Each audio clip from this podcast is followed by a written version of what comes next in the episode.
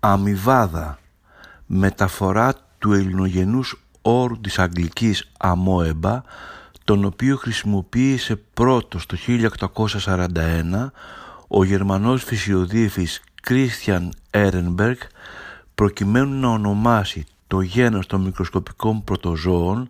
που ανήκουν στην κλάση των ριζοπόδων και τα οποία χαρακτηρίζονται από τη δυνατότητα αλλαγής σχήματος διά της προβολής ψευδοποδίων. Ο όρος προέρχεται από την ομυρική λέξη αμοιβάς, η οποία με τη σειρά της αποτελεί άλλον τύπο της λέξεως αμοιβή